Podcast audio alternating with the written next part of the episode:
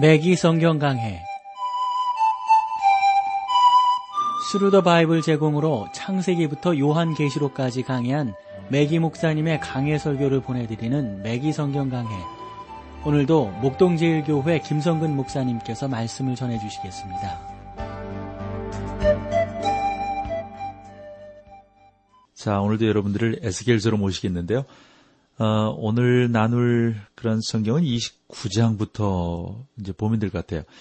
근데 에스겔서 그 구조를 이렇게 나누다 보면은 한 장으로 끝나지 않고요. 어떤 때는 두 장, 어떤 때는 세 장이 하나의 주제가 되기 때문에 메기 목사님도 그런 식으로 성경을 이렇게 나누었어요. 그렇다고 보면 29장이 29장에서 30장까지가 또 하나의 주제가 되는데 애굽에 관한 예언입니다. 그래서 애굽을 위한 애가가 여기에 기록되어져 있음을 보게 됩니다.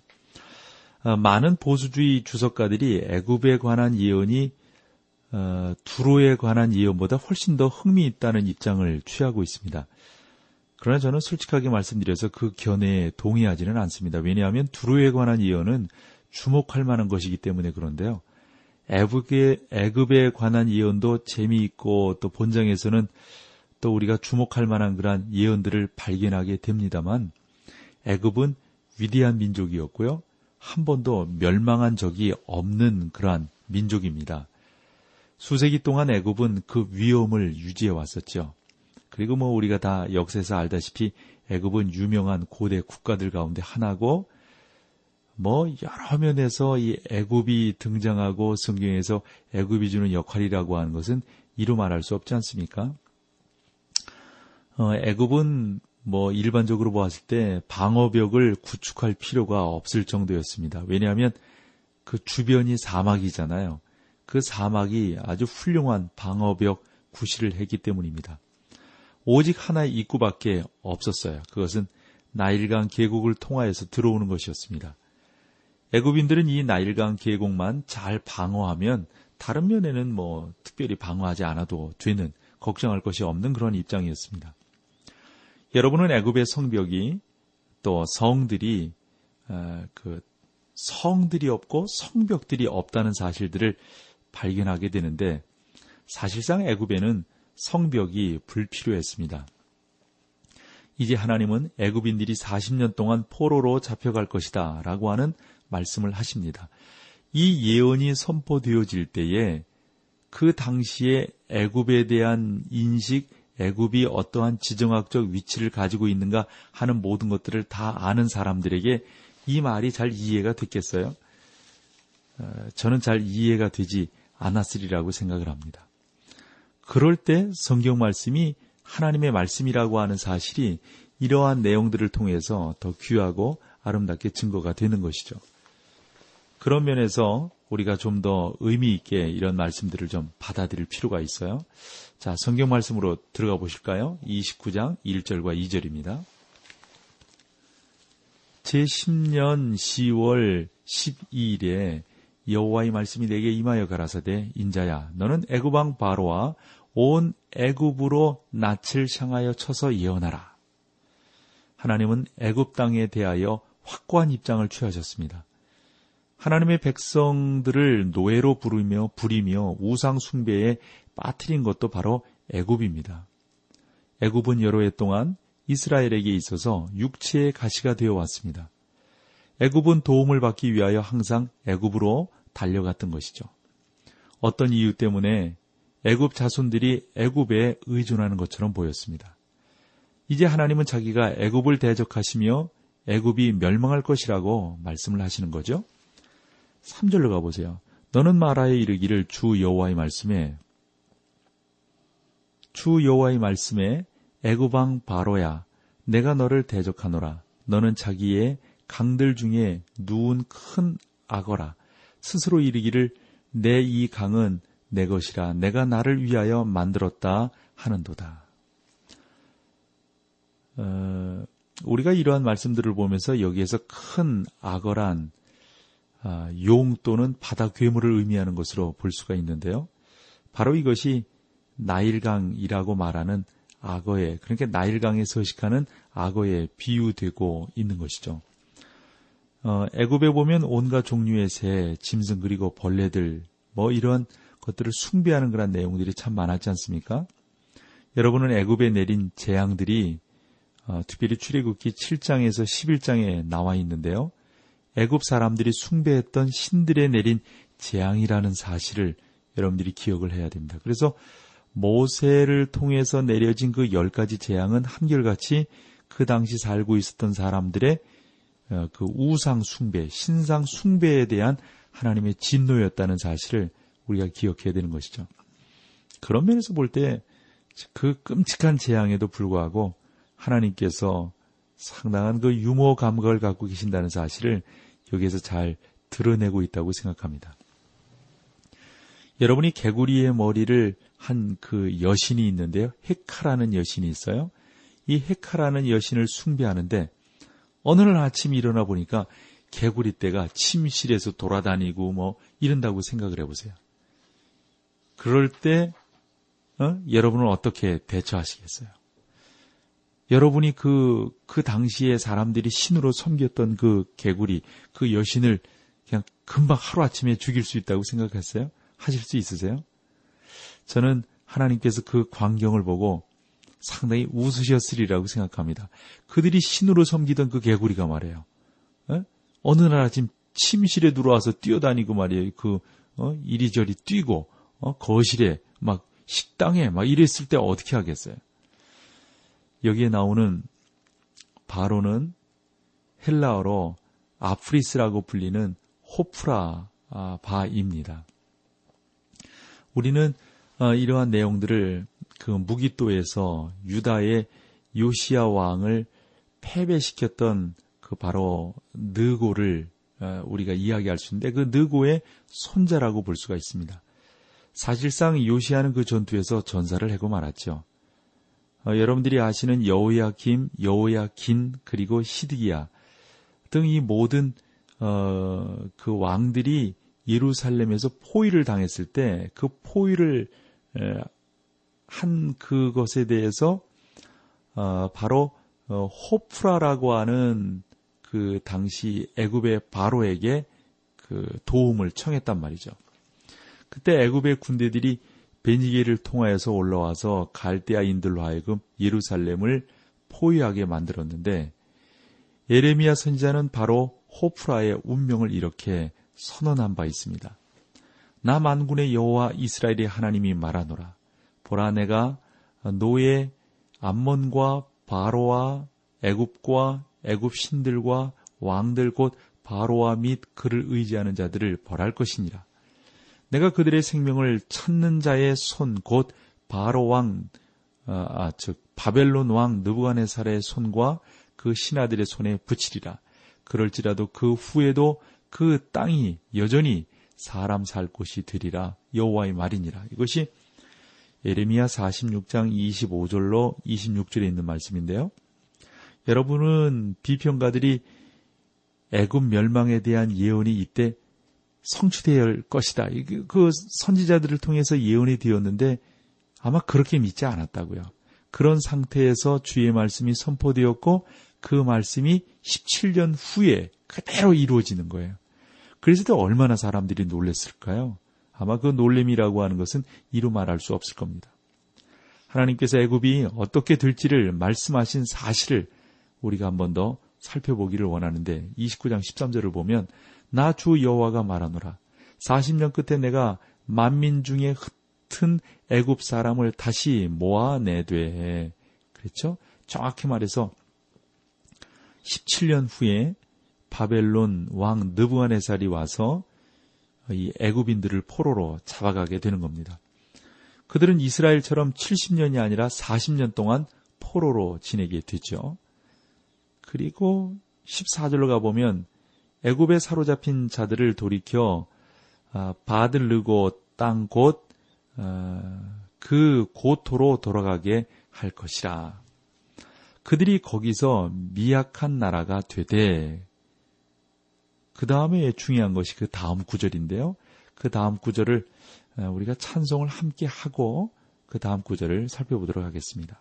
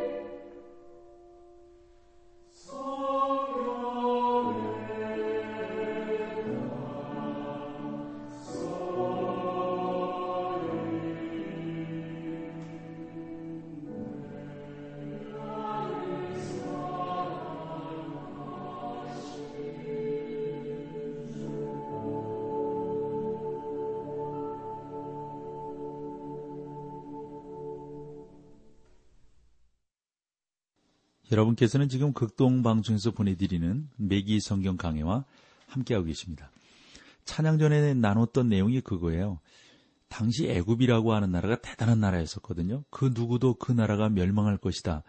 이렇게 감히들 생각하고 있지 않을 때 하나님께서 선지자 에스겔을 통하여 그 나라가 멸망할 것이다. 라고 하는 말씀을 선포하게 되죠.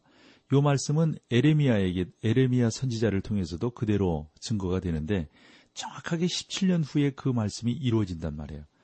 하니까 사람들이 얼마나 놀랐겠느냐 하는 겁니다.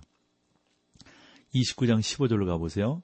나라 중에 지극히 미약한 나라가 되어 다시는 열국 위에 스스로 높이지 못하리니 내가 그들을 감하여 다시는 열국을 다스리지 못하게 할 것임이니라. 애굽은 고대 세계의 최강대국이었습니다. 그들은 역사의 기초에서부터 강대국으로 출발을 하게 되었죠. 그들의 기념비나 무덤은 뭐 지금도 보면 뭐 세계 문화 유산이 되고 뭐뭐 뭐 10대 불가사의 에집트 10대 불가사의가 몇 개 있지 않나요? 뭐 뭐뭐 뭐 스핑크스 피라밋 그 다음에 뭐 오벨리스크 뭐 제가 알고 있는 그런 내용들이 그런 건데요. 뭐 이런 10대 불가사의한 그런 내용들이 지금도 있다고요. 타의 추종을 불허하는 세계적 문화를 그 애굽 시대에 만들어졌던 것으로 보여지고 있습니다. 오늘날 많은 역사가들은 시라빈들이 애굽인들로부터 많은 지식을 배웠을 것이다라고 믿고 있다고요. 그 정도로 문화 그러니까 뭐 사상, 수학, 과학 이런 면에서 애굽 사람들이 뛰어났었고 그것이 시랍으로 전해졌다 하는 것이죠. 아마도 어, 바벨론이 애굽을 이렇게 침략하고 40년 동안 애굽 사람들을 포로로 잡아가게 되잖아요. 느부갓네살이 아마 그럴 때 많은 것들이 어, 그 시랍 쪽으로 전해지지 않았겠는가 하는 생각을 해보게 됩니다. 이러한 강대국이 강대국이 이제 아, 무너지게 된다고요. 그래서 애굽은 강대국이었지만 하나님이 이렇게 말씀하시거든요. 내가 너희를 느부갓네살의 손에 붙이리라. 뿐만 아니라 너희는 40년 동안 포로 생활을 한 후에 고향으로 돌아갈 것이며 미약한 나라가 될 것이라. 성도 여러분, 근동의 많은 나라들을 여러분들이 방문해 보셨을 거예요. 저도 그렇고요. 하나님의 예언이 얼마나 정확한지 여러분 살펴볼 수 있지 않나요? 카이로에 가보시면 그 사람들의 형편없는 삶의 그 수준을 그 참 옛날에 뭐 그렇게 뭐 호령하고 했던 그런 나라의 형편을 우리가 거기서 알 수 있다고요. 얼마나 가난하게 삽니까? 그대로 이루어지는 거예요. 이것을 우리가 이 성경에서 보면서 더 귀하게 여길 수 있어야 되는 거죠. 그 다음에 29장 19절로 20절을 보겠습니다. 그러나 나 주 여호와가 말하노라 내가 애굽 땅을 바벨론 왕 느부안의살에게 부치리니 그가 그 무리를 옮겨가며 물건을 노력하며 빼앗아 갈 것이라. 이것이 그 군대의 보수가 되리라. 또 19절로 20절 봐보세요. 그들의 수고는 나를 위하여 함인즉 그 보수가 내가 애굽 땅을 그들에게 주었느니라. 나 주 여호와의 말이니라. 여러분 알다시피 바벨론은 두로 애굽 그리고 이스라엘 포함한 그 지역의 그 모든 약소 국가들 뭐 강한 국가들을 비롯해서 다 점령을 해버렸다고요. 그래서 바벨론이 그 당시에 초대형 국가가 되고 맙니다. 이러한 때에 이제 30장에 보면은 애굽을 위한 애가가 이제 울려 퍼지게 되는 거죠. 에스겔은 이 애굽의 황폐를 알고 애굽은 참으로 황폐한 나라가 될 것이다 라고 하는 것을 성령의 감화 감동으로 예언하게 됩니다. 30장 1절로 가보세요. 여호와의 말씀이 또 내게 임하여 가라사대. 아, 참 이런 표현들이 많이 나와요. 늘 선지자들이 그 하는 표현 중에 하나가 하나님이 말씀하셨다. 하나님이 우리에게 이러한 말씀을 하도록 하셨다. 하는 그런 내용이거든요.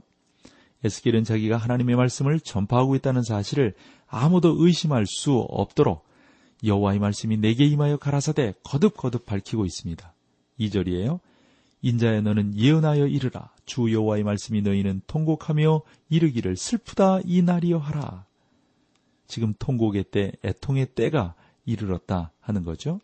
3절 그 날이 가까웠도다 여호와의 날이 가까웠도다 구름의 날이 아, 구름에 날일 것이요 열국에 때리로다.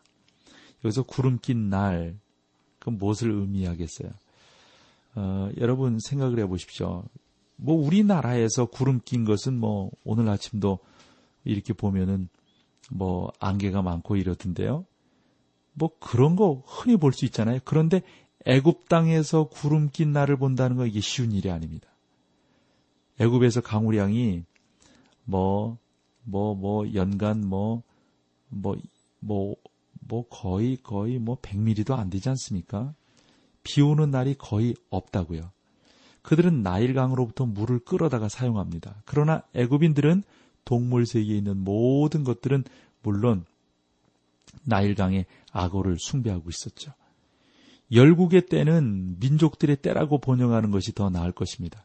우리는 민족들이 온 세상을 선동하는 시대에 살고 있다. 이렇게 볼 수가 있죠. 어쨌건 그러한 어, 애굽의 이 구름 낀 날이 온다고 하는 것은 그것은 분명히 지금 하나님의 진노가 임하고 있다는 것을 볼 수가 있어요. 4절이요.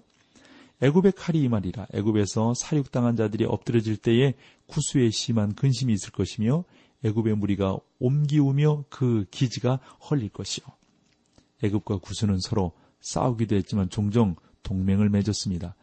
많은 보수주의 학자들은 이 바로의 공주의 아들로서 모세는 바로의 뒤를 이을 수 있었지만 그 영광의 길을 버렸다라고들 주장하고 있잖아요. 5절 구수와 붓과 룻과 모든 어, 섞인 백성과 굽과 및 동맹한 땅의 백성들이 그들과 함께 칼에 엎드려지리라. 참 이 애굽이 얼마나 큰 진노 가운데 들어가게 되는가 하는 것들을 볼 수가 있습니다. 이것은 아마도 바벨론의 그 느부갓네살 왕의 침략으로 말미암아 아, 부서지게 되는 것을 의미하고 있지 않나 싶어요. 6절입니다. 나 여호와가 말하노라. 애굽을 붙여주는 자도 엎드러질 것이요 애굽의 교만한 권세도 낮아질 것이라. 믹돌에서부터 수네에네까지 무리가 그 가운데서 칼에 엎드려지리라. 나 주 여호와의 말이니라. 이스라엘뿐만 아니라 다른 모든 나라들이 애굽을 향하여 도움을 구했습니다. 그들은 모두 함께 심판을 받게 될 것입니다. 12절을 보실까요? 내가 그 모든 강을 말리우고 그 땅을 악인의 손에 팔겠으며 타국 사람의 손으로 그 땅과 그 가운데 있는 모든 것을 황무케 하리라. 나 여호와의 말이니라. 우리가 앞에서 살펴보았어요. 이 나일강이라고 하는 것은 사실상 이 애굽 사람들이 있은 젖줄이죠. 특별히 나일강 삼각주에 아, 이르게 되면은 거기에는 참 비옥한 그러한 지역이 있습니다. 어, 성경에서 고센이라고 하는 이스라엘 백성들이 끌려가서 살았던 고센이라 고센이라고 하는 땅이 바로 그쪽에 있는 것이죠. 이렇게 본 놀라운 그런 땅들도 있고 물도 있고 한데 이 나라가 멸망하게 된다. 그 멸망하는 그 입장과 모습들이 너무 처참하단 말이죠.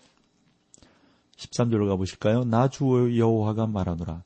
내가 그 우상들을 멸하며 신상들을 높 가운데서 끊으며 애굽 땅에서 왕이 다시 나지 못하게 하고 그 땅이 그 땅에 두려움이 있게 하리라.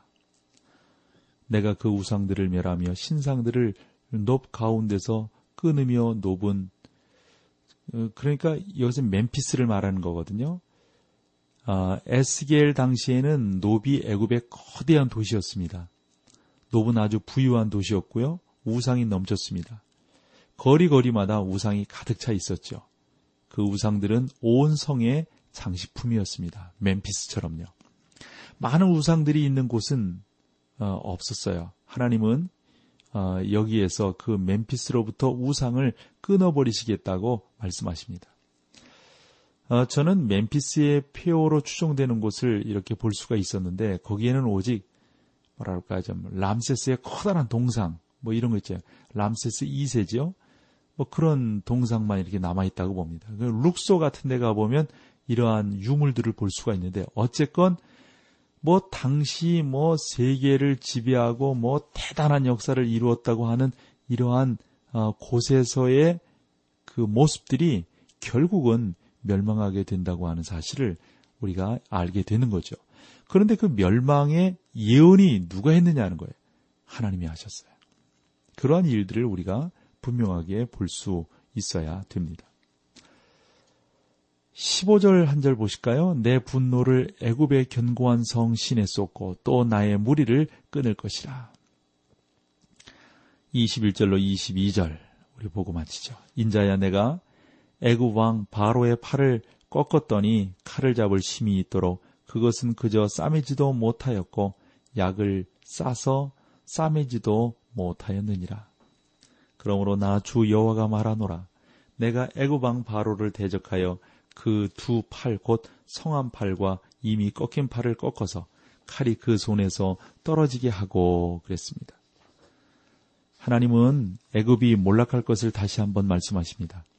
애굽 통치자들의 모습을 항상 손에 홀을 들고 계시는 거죠. 그래서 그 하나님의 권세를 가지고 홀이라고 하는 건 권력 상징 아니겠어요? 그래서 그 권세, 권력을 가지고 바로를 꺾으시겠다고 말씀하십니다. 그러니까 바로의 팔을 꺾으시는 거예요. 부러진 팔을 홀로 들기란, 그 혼자서 이렇게 들기란 쉬운 일이 아니지 않습니까? 하나님은 계속해서 그 팔을 묶어 치료받지 못하게 하리라고 말씀하십니다. 바벨론은 애굽을 정복할 것이며 바로는 무력하게 바라만 볼 수밖에 없습니다. 왜냐하면 하나님의 예언이 그대로 성취되기 때문입니다. 이 모든 사실은 여러분들이 분명하게 보셔야 될 것은 성경에 예언된 문자 그대로 이루어졌다고 하는 사실이 우리에겐 너무도 너무도 놀라운 그러한 예언이 되어지는 것이죠. 맥기 성경 강해 지금까지 Thru the Bible 제공으로 창세기부터 요한계시록까지 강해한 맥기 목사님의 강해 설교를 목동제일교회 김성근 목사님께서 전해주셨습니다. 이 시간 방송 들으시고 청취 소감을 보내주신 분께는 나침반 출판사에서 신앙서적을 보내드립니다. 청취 소감을 남겨주실 분들은 극동방송 홈페이지에 매기 성경 강해로 들어오셔서 사연을 남겨주시거나 문자로 참여하실 분들은 한 통에 50원의 유료 문자 샵 1069, 샵 1069번으로 보내주시기 바랍니다. 매기 성경 강해 오늘 순서를 마칩니다.